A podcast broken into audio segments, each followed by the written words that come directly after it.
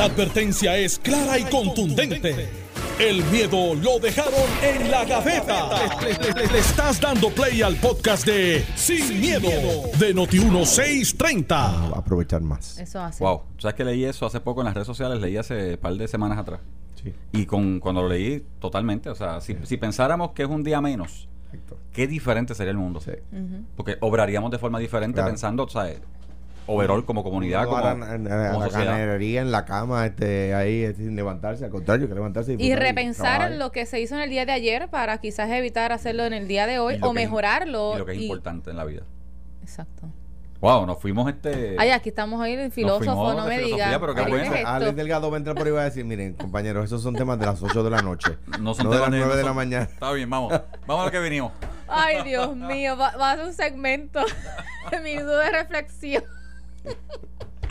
Minuto de reflexión están allá en la legislatura y en el ejecutivo tratando de ver de cómo logran eh, aglutinar esos votos a favor de Omar Marrero como secretario de Estado, eh, mientras ella ha recibido un sinnúmero de críticas pues, de esperarse, ¿no? Por parte de la oposición y, y de aquellos que han señalado pues que, que más allá de la credibilidad, la experiencia o que tenga ese calibre para poder estar en esa posición es que realmente rinda cuentas cuando se le toque en la legislatura sobre los resultados de los proyectos o las iniciativas o lo que ha trabajado como funcionario al momento de, las agencias que ha estado dirigiendo.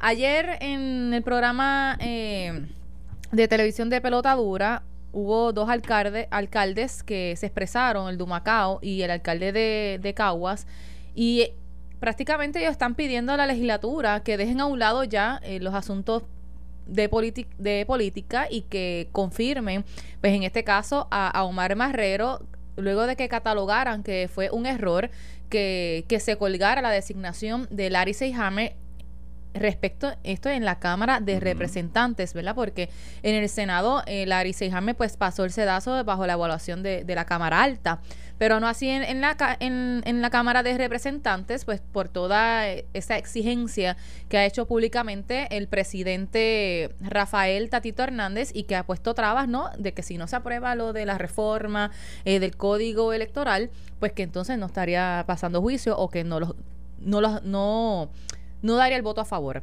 Pero vamos a escuchar aquí parte que me lo envió Alex Delgado, el audio de lo que ayer dijeron estos dos alcaldes. ¿Qué usted le recomendaría de cómo votar sobre este nombramiento? Positivo. Positivo. La, sí, la, la relación que tuve con él ha sido buena, eh, responsivo, profesional, ningún problema. ¿Usted votaría por él? Votaría por él. ¿Y usted, alcalde? Po- Positivo, positivo. Nuestra experiencia con él ha sido excelente. Llegamos al municipio, estaban todos estos proyectos atascados a través de la, de la oficina de AFAF. Eh, eh, nos han ayudado, nos han asistido y, y la cosa se está desencajando y los proyectos empiezan a correr este, excelente. Y el asomo de Tatito Hernández del- de, si no aprueban un código electoral, hacer lo mismo que con Selhammer. No sé hasta dónde puede seguir eso. Eh, aquí hay una oportunidad extraordinaria para tú trabajar, eh, para empezar a hacer un país para los próximos 40, 50 años. Eso es lo que tú tienes que mirar. O sea, eh, jamás ni en dos vidas hubiéramos pensado tener eh, tanta eh, oportunidad de fondos federales para echar un país para adelante. Pero, Así que alcalde Torres, desde su punto de vista, ¿el presidente de la Cámara se está convirtiendo o es un obstáculo para que la cosa camine? Yo pienso que eh, hay que ver, ¿verdad? Si, si esta persona puede, eh, Omar, ayudarnos a adelantar ciertas cosas. Que demos ese paso ya y vamos a trabajar por el país y, y Hace falta mover la cosa, alcalde. Hay mucha guerrilla política. definitivamente, definitivamente, eh, y yo, ¿verdad? Lo veo todos los días.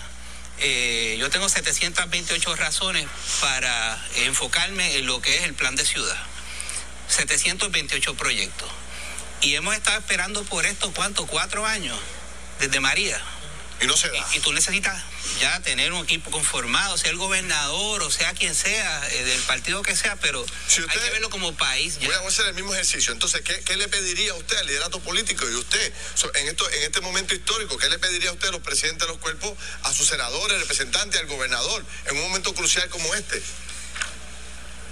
Que aprueben ese nombramiento. Es más, yo, yo le tenía un gran cariño eh, a Larry Selhammer y era un tipo ¿Usted hubiese votado por la Hammer también? Pues seguro. Creo que fue un error. Yo pienso que sí, que fue un error. ¿Y usted, alcalde? Es que le voten a favor sin lugar a dudas. Estamos a seis meses de un cuatrienio y este debe ser el cuatrienio ya de los desembolsos finalmente, que, que la cosa tiene que empezar a correr. Y este juego político no realmente no lo entendemos. Eh, ¿Cuál es el propósito de seguir colgando eh, nombramientos a cambio de qué? ¿A cambio por qué? Pues debemos poner a Puerto Rico y, y- y la reconstrucción de Puerto Rico como primera consideración. Ahí está, alcalde de Humacao, Jaime Alberio, y De también... San Lorenzo. Eh, San Lorenzo, debo decir. Y alcalde de Caguas. William Miranda Torres. Que se deje ya a un lado eh, los asuntos y la politiquería y de pedir cosas a cambio y que de una vez y por todas, pues, en este caso, pues que sí, que confirmen a Omar Marrero. De hecho, Omar Marrero es uno de los que ha estado, eh, que fue, ¿no? Pero el que estaba en Cortrí también, eh, trabajando con los alcaldes respecto a la reconstrucción de los municipios. Mira, si puedo, yo sé que el gobernador obviamente tuvo que pasar por esto, pero los nombramientos que hace el Ejecutivo, que hace un gobernador en Puerto Rico, son de su, su extrema confianza. Punto. El gobernador entiende que las personas que nomina para diferentes posiciones, sea secretario de Estado, sea secretario de lo que sea, eh, o directores, tienen algo que él necesita para mover un pueblo, para mover un, un el, el gobierno, el ejecutivo completo, para hacer este obra, para cumplir lo que es la política pública del gobierno, que no es otra cosa que las promesas que le hicimos está al pueblo puertorriqueño durante una elección. Así que el gobernador Pedro Pierluisi tiene todo el derecho de nominar, en este caso, a Omar Marrero. Lo que yo estoy viendo, realmente, y te digo, este, como miembro de la Cámara, lo que estoy viendo es que Omar, sí, yo lo escuché esta mañana con Normando aquí, cuando dijo, sí, yo voy a explicar mi desempeño. O sea, Omar tiene que explicar el desempeño, no es que humildemente voy a explicar mi desempeño. Omar se tiene que sentar allí y va a explicar su desempeño. Porque eso es lo que va a pasar, porque la coyuntura que hay aquí, que no la tuvo Alejandro como gobernador, porque su legislatura era su legislatura, eh, que no la tuvo Luis Fortuño, que no la tuvo Ricardo Rosselló, porque eran la misma legislatura. La coyuntura ahí que la, la- la legislatura es del Partido Contrario, popular. Y decía yo, y lo he dicho claramente, si a Larry Seyhammer, que yo creo que era el mejor nombramiento, una persona con unas cualificaciones increíbles que el pueblo puertorriqueño lo veía, ¿verdad? A un nivel, ¿verdad? A otro nivel, como profesional, como senador que fue su desempeño en, su cargo público electo por, por ¿cuánto? Este, ocho años o más, 12 años. Eh, lo colgaron simplemente porque estaba defendiendo el contrato de Luma. Yo no quiero pensar que van a hacer en la Cámara con Omar Marrero, que negoció el contrato de Luma. Cuando la, ¿sabes? vamos, Luis Raúl, Luis Raúl, representante del precinto 2 de San Juan, ha hecho fiesta en su comisión con Luma, ha hecho medios, ha hecho prensa, se ha ido a los cuatro Bueno, pues ya es vientos. anticipable. Debería entonces votarle en contra, porque si es bajo el mismo argumento de lo que se le estaba exigiendo a, a Larry Seyhammer, pues entonces La Omar. pregunta que yo hago es, ¿qué va a hacer la Cámara? ¿Qué va a hacer el Senado, eh, la Cámara de Tatito? Porque fíjate que el alcalde Willy Miranda eh, rehuye la pregunta que le hacen en el programa cuando dice, Tatito lo ha hecho bien o no lo ha hecho bien. No habló de si lo había hecho bien o no. Bueno, pero deja La claro que hay que dejar a un lado lo- Claro, las acciones que ha tomado, pues tienes que entonces dar- pues, no está de tienes que- acuerdo con las determinaciones Tú que ha tienes hecho que el darle, presidente. o sea, tú puedes cazar la pelea, como decimos en el campo, que es lo que Tatito, como presidente de la Cámara, está haciendo, tratar de cazar la pelea con el gobernador, porque en la medida que un presidente cameral, en este caso él, que es de un partido, se ve al mismo nivel que el gobernador, pues claro, están en ese nivel y están cazando pelea, que es lo que ha pasado hasta ahora, o Tatito ha tratado de hacer con el gobernador. Pasa que Pedro Pierluisi es una persona que no es de pelea, no es de controversia, eh, es otro tipo de, ¿verdad? De, de- de líder en sentido. Ahora, cuando tú puedes ver esto, en vez de cazar la pelea, yo le doy al gobernador todas sus herramientas, toda su gente. Si usted no logra hacer lo que tiene que hacer, pues entonces es su problema, no el mío. Yo personalmente creo, este, y vamos a defender el nombramiento de Omar, pero yo creo que en la Cámara, si los argumentos de Larry fueron uno, van a ser los mismos argumentos en contra de Omar, con la diferencia que Omar Marrero dirigió Coltré, trabajó en el contrato de Luma, eh, tiene cosas que explicar. Mira, hoy, vamos, mira, mira el vocero. ¿Qué, qué dice el vocero hoy? Fortaleza en Plaza Luma. Fortaleza en Plaza a Luma. ¿Quién la emplaza? Noelia, la secretaria de la Gobernación. Bueno, eh, es verdad. ¿Verdad? Es verdad, y yo creo que es un, un- un cambio importante. Y es un cambio en paradigma de lo. Tú sabes por dónde voy, ¿verdad, Alejandro? O sea, es un cambio de paradigma de, de- de mensaje. Porque se habían convertido en los portavoces de Luma. Bueno, inicialmente están defendiendo que que darle tiempo, están comenzando. quien acudía a los programas de entrevistas jugando pelotadura, aquí a Noti1, era la fortaleza a defender a Luma, no era Luma. Eh, y en ese sentido, yo- yo creo que, que esa. O sea, la, la tirantez del que exige, la tirantez en un contrato, del que exige cumplimiento, con el que tiene que cumplir es natural. O sea, eso siempre está.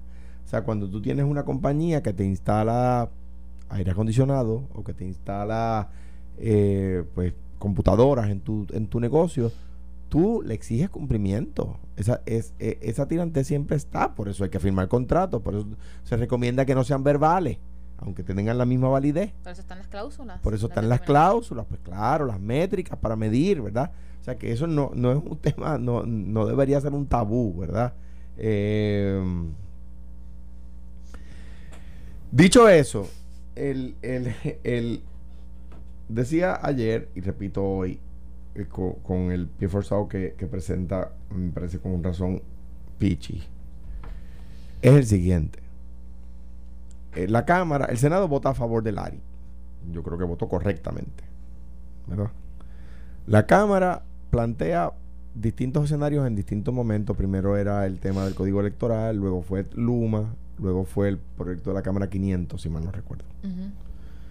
Eh, o sea que, que hubo era como un moving target, ¿verdad? Eh, ¿por, qué, eh, ¿por, qué, no votar por Larry?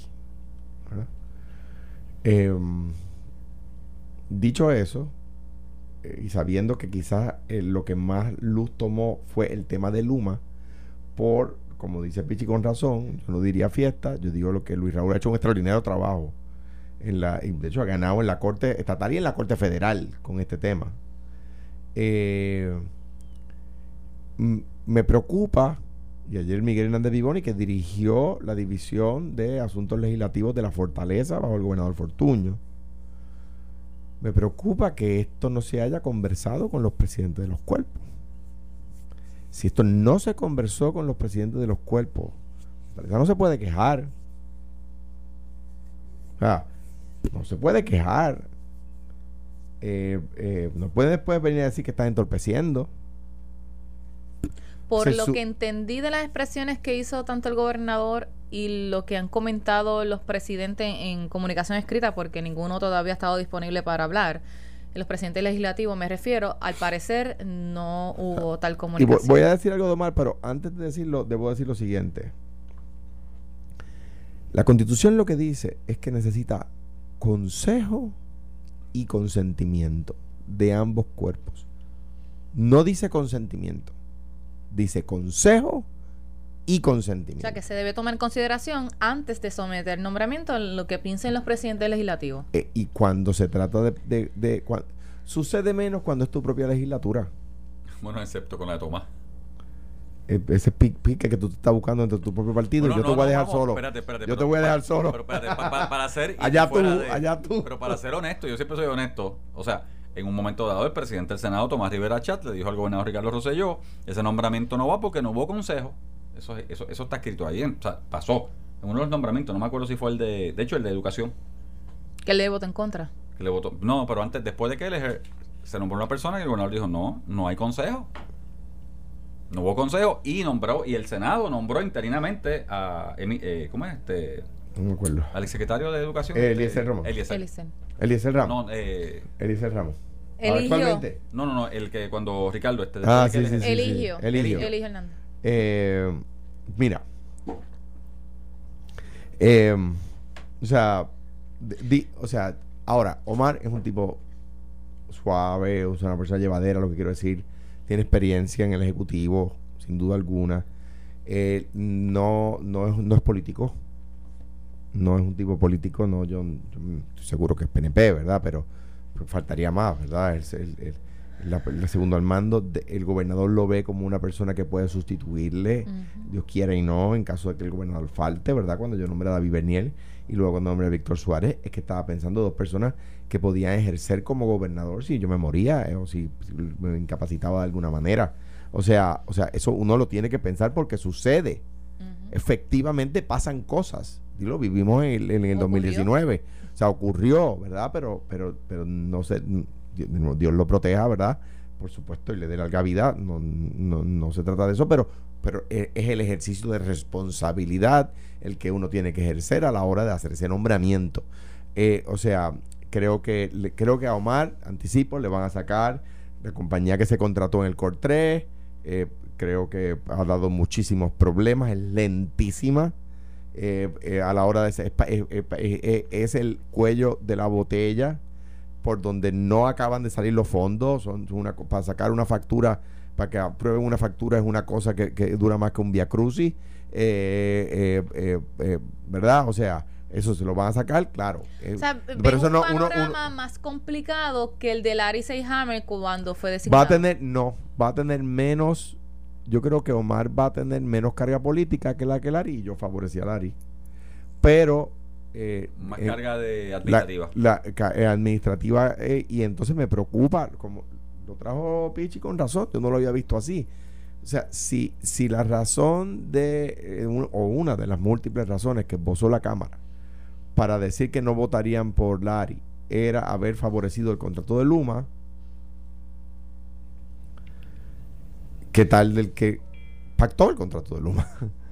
Eh, eh, en ese sentido, pues me- de nuevo, yo, yo creo que, yo creo como Wilito, eh, y de nuevo, te- yo personalmente tengo una muy buena relación con Omar, creo que es buenas noticias, que es una, una persona decente. No tengo ninguna razón para pensar que no lo es y tengo muchas razones para pensar que sí lo es. Ok, para que contesten después de la pausa. Entonces, Ya. en este punto, ¿de qué lado podría eh, verse si una vez más se cuelga en la legislatura un nombramiento a secretario de Estado y que no venga a decir, ah, otra vez la legislatura fue la que le quiso dar el serruchazo al Ejecutivo? Contrario, ¿verdad? El caso de, de lo que pasó con Larry, que dicen, bueno, pero ¿y entonces? Porque la legislatura no cede y vuelven otra vez a... Regresamos con ese sin miedo. Estás escuchando el podcast de Sin, miedo, de Noti1630. Son las 9 y 39 de 33 de la mañana aquí en el programa Sin Miedo, Iliana Rivera de Liz, con el gobernador Alejandro García Padilla y representante nuevo progresista José Pichi Torres eh, Zamora. Estamos conversando sobre la designación a secretario de Estado de Omar Marrero y habíamos dejado eh, una pregunta sobre en qué posición entonces ubicaría al Ejecutivo o a la legislatura si tanto en la Cámara y el Senado o en o la Cámara en este caso, que fue lo que ocurrió con el nombramiento de Larry Seyhammer, pues no lo aprueban si es otra estocada de nuevo al Ejecutivo, de que pues este la legislatura es la que no está confirmando, están allá ellos politiqueando y yo estoy tratando de trabajar, que es lo que diría este Pedro Pierluisi, o que entonces pasa con los nombramientos. Mira, Omar obviamente lo que trae, no, sabemos que no ha sido una figura política, no ha sido una persona electa, este, aunque sí, te puedo decir, o sea, sí, yo conozco a su papá, a su familia, siempre han estado en el núcleo del Partido No Progresista, pero lo que trae a la mesa, y él lo ha dicho claramente, son sus credenciales, y él lo ha dicho, y lo dijo hoy, está en todos titulares, o sea, evalúame por lo que yo he hecho, por mi desempeño desde que fui, si no me equivoco, secretario del DACO. Un lo mismo se pidió de Larry, todo el mundo estaba a favor de Pero Larry. acuérdate, pero Larry tiene una ventaja, por eso, o sea, Larry tiene la ventaja de la parte, o sea, vamos, una cosa es el nombramiento del gobernador al puesto, pero cuando ese nombramiento ya está hecho, realizado, como en este caso, pasas a la parte política, pasas a los políticos, a los electos, Senado y Cámara, en este caso. Y Larry tenía una ventaja, Larry fue senador había sido senador, conocía a sus pares, conocía el Senado, tiene buena reputación. Omar no conoce a los pares, o sea, porque no es par de nadie aquí, políticamente hablando. Como digo aquí, ¿verdad? Porque soy, yo soy representante electo. Así que él tiene que hacer ese bonding y tiene que empezar a entrar a, a- a vender sus credenciales, que es lo que está diciendo y lo que el gobernador ha dicho. Miren mis credenciales, miren mi desempeño. Y yo creo firmemente por eso es que lo van a evaluar, no es problema con eso, con eso es que lo van a evaluar. Lo que pasa es que yo creo que en, en esta madeja del tira, de, como digo yo últimamente, este, en el ajedrez, en este tablero de ajedrez político, ¿verdad? De la política puertorriqueña. Mira, pasó esto, tenemos que tener una realidad, pasó esto con Lari. Y la excusa fue Luma. Pues, ¿cómo van a mover esto acá? Ahora, a la- tu pregunta es bien sencilla. El gobernador gana como quiera. Si confirman a Lari, tiene su secretario de Estado. A O a la- Omar. perdón, Amar. Tiene su secretario de Estado. Si no lo confirman, efectivamente el pueblo va a seguir viendo que una de las dos cámaras se está oponiendo, excepto, ¿verdad? Que aparezca algo en el closet, que no lo creo, algo, como te digo en el closet, algo que sea lo suficientemente este, Escandaloso. escandaloso, pero ese no es Omar. Pero claro que el gobernador en este sentido, pues gana. ¿Qué va a hacer el liderato legislativo? No sé. Y fíjate que en el nombramiento de Omar, y lo decía, ¿verdad? ¿verdad? Cuando Estamos en la pausa, pero en el nombramiento de Omar, o sea, los este nombramiento no es un nombramiento, porque, y soy honesto, o sea, perdónenme, ¿verdad? Los que están escuchando, pero yo soy honesto. Hay personas que me han llamado a mí políticamente a preguntarme quién es Omar. Porque pues, como no viene del círculo político, la gente no lo conoce. Hay personas en el pueblo que le gusta la política, que pertenecen al partido, que no saben quién es Omar. Y yo le digo, mira, Omar Marrero fulano, así, así, así, así. Este, pero no es un nombramiento eh, de peso en el sentido práctico de que cuando se nombró, bueno, cuando el gobernador, este, cuando nombraron a Lari, nombramiento de peso. En el sentido práctico de la figura de la persona, el conocimiento que tiene el pueblo general. Cuando nombraron, cuando el gobernador nombró a David Berniel, un nombramiento de peso, David, David Berniel tiene un bagaje, lo conocía el pueblo, etcétera, etcétera, etcétera. Eh, si vas a Pedro Rosselló, en su momento todo el mundo sabía que Baltasar Correa del Río, que en paz descanse, iba a ser su secretario de Estado. Eh, cuando Luis Fortuño, todo el mundo sabía que Kenneth iba a ser expresidente del Senado, iba a ser secretario de Estado. Eh, cuando estábamos con Ricardo Rosselló, todo el mundo sabía que Luis Gerardo iba a ser secretario de Estado porque se había mencionado, o Willy Villafañe, que era otro que se mencionaba. Pero tenían un bagaje político. Este es un nombramiento que no tiene un bagaje político más allá de, de su desempeño en el Ejecutivo. Y eso es lo que se va a ver. Ya sabemos que, ya sabemos que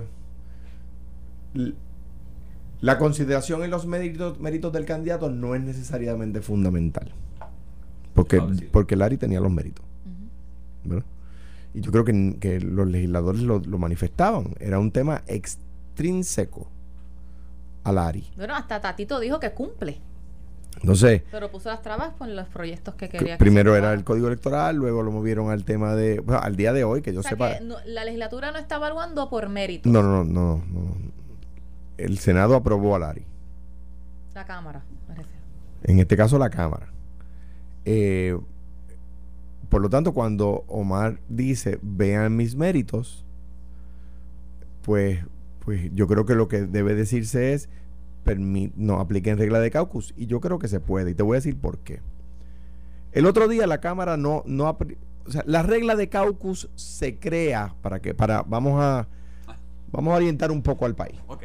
La regla de caucus se crea para los asuntos programáticos. El legislador puede votar como le dé la gana, excepto en los, en los asuntos del programa de gobierno del partido. ¿Verdad? Que eso algunos legisladores a través del tiempo lo han tratado de diluir. Yo me acuerdo que una vez dijeron el programa, el programa del partido con el que se había ganado la elección. Alguien dijo no está escrito en piedra. Lo que digo, si eso no está escrito en piedra, ¿qué lo está?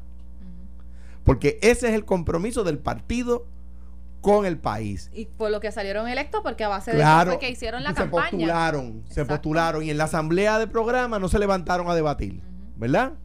El programa de gobierno es el- yo, yo tenía mis reuniones con el gabinete con el programa de gobierno, yendo, recuerdo cuando logramos en, re- en recursos naturales, en, en protección del ambiente, que logramos el 100% de las promesas. En otras no logramos el 100% de las promesas, no, no, no vengo aquí a decir lo contrario. ¿Verdad? Hubo áreas del programa de gobierno que no logramos, hubo áreas del programa de gobierno que sí logramos. Y otras que estaban, otras que no eran parte de la promesa y como quiera se hicieron. Como, como una nota al calce digo que la prensa exige programas de gobierno antes de las elecciones y después no le da seguimiento. Quien primero se le olvida es la prensa. A quien primero se le olvida el programa de gobierno es la prensa. Entonces es de- día a día. A ver qué causa Bueno, noticia. pero el Noti1 lo trabajamos y sacamos hasta las noticias cambian porque prometen una cosa y después salen pero, con otra pero cosa. no nos ceñimos al programa de gobierno. Pero eso como una nota al calce. Entonces, el otro día, eh, eh, el- la educación con perspectiva de género está en el programa de gobierno del Partido Popular. Pues el otro día no se aprobó regla de caucus porque un legislador dijo, ay, es que, es que yo tengo muchas iglesias en mi distrito. Mire, mi hermano tenía que pensarlo cuando se postuló.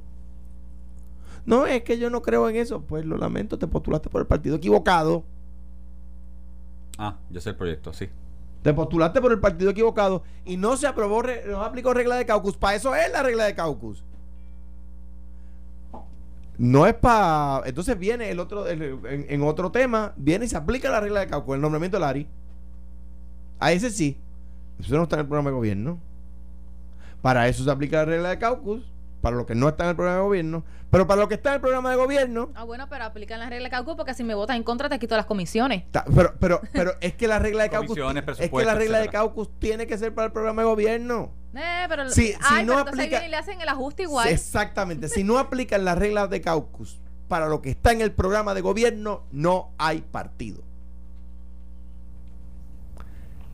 Lo, lo, ¿De cuándo acá? ¿Desde cuándo fue que empezaron los nombramientos a estar en regla de caucus?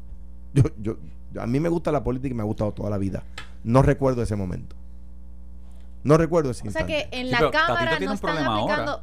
Perdóname, Pichi, o sea que en la Cámara no están aplicando correctamente lo que es la regla de caucus. Yo, es- eh, eso se lo dejo al caucus. Yo estoy diciendo cómo se supone que... que- Bueno, que- porque entonces así lo hicieron con, con Larry, pues quiere decir que no lo hicieron yo estoy correctamente. diciendo cómo se supone que opera la regla de caucus y cómo ha operado la regla de caucus desde que el mundo es mundo. Bueno, pues entonces. es que el insight que Alejandro- si mira, el el- caucus, el insight si que el caucus aplicó la regla de caucus, que no tiene que ver con el programa de gobierno para que entonces votaran en contra del nombramiento de Larry, pues no se hizo de la- como debería No. ser en un caucus, ¿no? Lo que pasa es que, o sea, yo entiendo el gobernador, o sea, vamos, y Alejandro fue senador también. Tú aplicas reglas de caucus para mantener a todos los votos de tu delegación a favor de algo. Normalmente, Amarrado, como le amarrado, dicen. claro. A mí no me gusta, porque hay gente que dice, ah, pero no eres pensante porque ese proyecto debe haber pasado. Bueno, lo que pasa es que cuando entras al partido político y hay un programa de gobierno que tú le vendiste al pueblo y que el pueblo avaló con su voto y ganó, claro que para hacer eso efectivo tienes que seguir el lineamiento de tu partido y hay que aplicar regla de caucus. Y la norma es que yo aplico regla de caucus cuando, si yo soy presidente, digo, mira, la regla de caucus es para lo que es programático, lo que prometimos, el programa, el programa de gobierno, la promesa. Porque en esa promesa, mira, me pasó. Yo sé el proyecto que está hablando Alejandro, un compañero del Partido Popular, hizo un proyecto que tenía que ver con equidad. ¿Cierto o falso, Alejandro? Con perspectiva de género, creo que, Perspectiva creo, de creo género. que lo radicó Jesús Manuel, eh, eh, Héctor. eh, Héctor, Héctor y Ramón. Héctor y Ram- Ramón Luis Cruz Bulgo. Y en ese proyecto yo Héctor trabajé Ferrer con ellos. y Ramón Luis Cruz. En ese proyecto, te soy honesto, yo trabajé con ellos para cambiar la definición de perspectiva de género a equidad, para poner una guía, ¿verdad? De que fuera la Asamblea Legislativa, unos protocolos del Departamento de Educación. Pusieron la definición de equidad que aparece en la ONU y aparece en PARE, que es el grupo que el gobernador tiene ahora mismo que está, ¿verdad? Está promocionando y otras cosas. ¿Y sabes qué? En mi partido PNP, en minoría, hicieron una regla de caucus en contra de eso, que yo estoy en contra de lo que se hizo, pero yo acepté, aunque estaba en mi plataforma. Pero anyway, el problema que, que tiene Tatito es que aplicó la regla de caucus para irse en contra del nombramiento de Lari. Porque si él permitía que se votara a conciencia los 21 PNP y 5 más, teníamos los 26 votos y lo confirmábamos. Y había 5 votos allí para confirmar a Lari si no había regla de caucus. Cuando él aplicó regla de caucus, claro, los 26 votaron en contra. Luego de eso, para este proyecto de equidad de género del Partido Popular, de un compañero del Partido Popular, que le pidió al presidente aplique, eh, aplique regla de caucus porque está en la plataforma del PPD, del partido nuestro. Tatito dijo que no. La pregunta es, ¿qué va a pasar con este nombramiento de Omar? Porque si se pone la cosa difícil, si se pone la cosa difícil en la Cámara, Tatito tiene que decidir si aplica o no aplica. Si él lo deja por la libre, Omar es confirmado en la Cámara. 21 PNP y, 6, y 5 Bueno, populares. pero puede trancar los votos eh, con otras negociaciones. Bueno, lo que pasa es que si no permite la regla de caucus, o si alguien le exige regla de caucus, o si Tatito como presidente exige regla de caucus, y su caucus se le va en contra, tiene problemas empezando, o sea, ya perdió la presidencia, perdió el amarre. Porque la regla de caucus, o sea, ¿qué tú le puedes, en un presupuesto mínimo, porque la, la Cámara está operando con un presupuesto mínimo, realmente. Y eso no es adrede, señores. Digan lo que digan, piensen lo que piensen, siempre lo he dicho. Bueno, no es adrede. La Junta quiere que la Cámara dijo opere que y el Senado así. un montón de chavos. No, la Cámara, Como la cámara está operando con menos dinero y el Senado porque la Junta quiere que no tengan dinero. Pero no fue por castigo, no fue por... por Bueno, el- los presidentes quitan y ponen, eso es una realidad. Quitan y ponen, eso es presidencial, ahí yo no me meto ahora mismo. Pero lo que pasa es que ¿qué le va a quitar Tatito a su gente? Comisiones, dinero, si casi no hay. Comisiones, si están inoperantes, no están bajando proyectos. Un legislador de distrito va a decir, ah, pues quítame la comisión, me voy para mi distrito, que lo que tengo que hacer en vez de estar aquí en la legislatura en San Yo- Juan. lo- lo- lo- lo- lo- pues, o watch sea, out, cada o sea, caucus decide cómo aplica sus reglas. Lo que yo estoy diciendo, o sea, de repente mañana el, el gobierno podía, pu- efectivamente, el gobierno de Puerto Rico pudiera decidir que en Puerto Rico no se guía por la derecha, se guía por la izquierda. ¿verdad? Y de repente hay que cambiar, todo el mundo tiene que empezar a guiar por la izquierda en vez de por la derecha. Nosotros podemos pasar esa ley. Nadie venga algún imbécil a decir que es que en Estados Unidos se guía por la derecha, porque en las Islas Vírgenes de los Estados Unidos, que está aquí un tiro de piedra, se guía por la izquierda. Entonces, el- la ley de tránsito, ley 21. la, la- la ley de tránsito es nuestra, ¿verdad? Muy bien. Entonces, el, eh, dicho eso, eh, eh, cada caucus pues, puede decidir, aquí se guía por la izquierda, ¿verdad? No hay problema. El, el- el tema es, yo lo que estoy diciendo es cómo tradicionalmente es, como tradicionalmente no, como siempre ha sido la aplicación. la aplicación de esa regla, que es para el programa de gobierno. O sea, a mí tú no me puedes obligar a, a no- a votar por un juez del Supremo en el que yo no creo por regla de caucus. Entonces, ¿qué pasa? Al aplicar la regla de Caucus al nombramiento, a un nombramiento se la puedes aplicar a los demás. Mm. Entonces, tú puedes decir, y para, para obligarme a decir que no, también puedes pretender obligarme a decir que sí a un nombramiento. La regla, yo recuerdo cuando eh, eh, Jorge Pesquera, Pero eso es como algo dictatorial entonces. yo, en cuanto al programa de gobierno, porque fue tu compromiso, sí, sí, pero... no va- puedes ahora venir a cambiar. Pero en regla de caucus por una cosa, co- porque me dé la gana como presidente de No, aplicarlo. no, no, no es el presidente, es el cuerpo. El Es el cuerpo. caucus. El caucus, Es el caucus. completo. Es el caucus completo. No es el, no, esto no es Tatito, es el caucus. Eh, y, y Tatito, por supuesto, puede hacer una petición o influir como presidente que es, claro, en, el, en, el, en la decisión del caucus. Ahora bien, el, el, yo recuerdo el nombramiento de Jorge Pesquera, director de turismo, por Sila Calderón. El, eh, por distintos temas, o como el, el señor Pesquera había, se había hecho el acercamiento a, al, al al- los legisladores, el Senado no lo quería.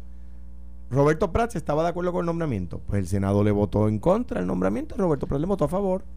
O sea, no, no puede. Pero, pero de- es, que, es que no. Es que no hace sentido que así sea. Ah, para lo que hace sentido la regla de caucus es para el programa de gobierno. De nuevo, si los legisladores no están obligados a votar a favor de lo que dice el programa de gobierno, no hay partido. Y eso aplica en el PNP, y eso aplica en el Partido Popular y en todos. Y así que se mueven las cosas. Bueno, sin duda seguiremos hablando del nombramiento de Omar Marrero, porque todavía falta entonces que hablen los presidentes legislativos y finalmente... Ah, no, llegamos a noviembre. Esto estamos hablando Eh, de Omar. imagínate tú, ¿no? Y como ya quiera el va a secretario de continuar en su Estado. puesto. Ahora bien, hay que ver si el nombramiento somete, perdón, si el gobernador somete el nombramiento a la legislatura o lo deja interino.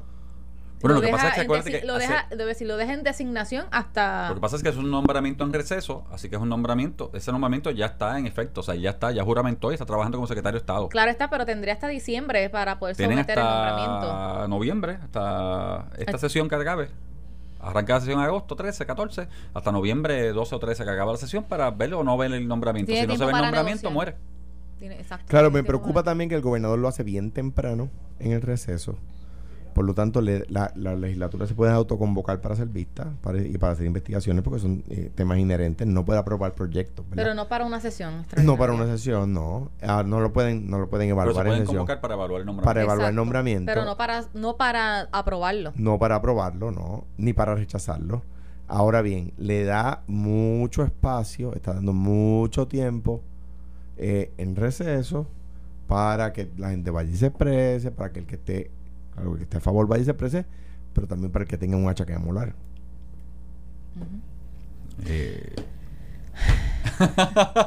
Miren, otro tema controversial que se ha estado hablando desde ayer es esta, este alquiler que hizo el municipio de Cataño de una guagua pues que a muchos le ha chocado el costo mensual por el que tiene que incurrir 4.500 dólares.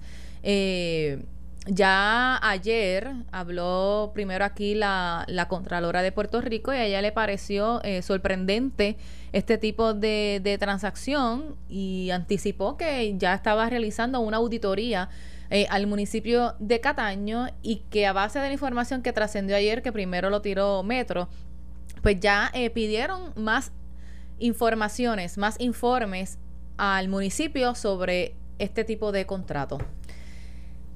Hemos estado pidiendo reacción al alcalde para que obviamente explique más allá de lo que han dicho sus portavoces de que es un, un, contrato más costo efectivo que si se hubiera adquirido pues una guagua pero muchos muchos no han entendido la, la costo efectividad que tiene ese contrato porque mensual son 4.500 dólares y eso pues a mucha gente como que no le ha caído bien Mira, en términos de la guagua, o sea, yo eh, lo he dicho claramente, o sea, tal vez, y se ve mal, los 4.500 dólares de arrendamiento.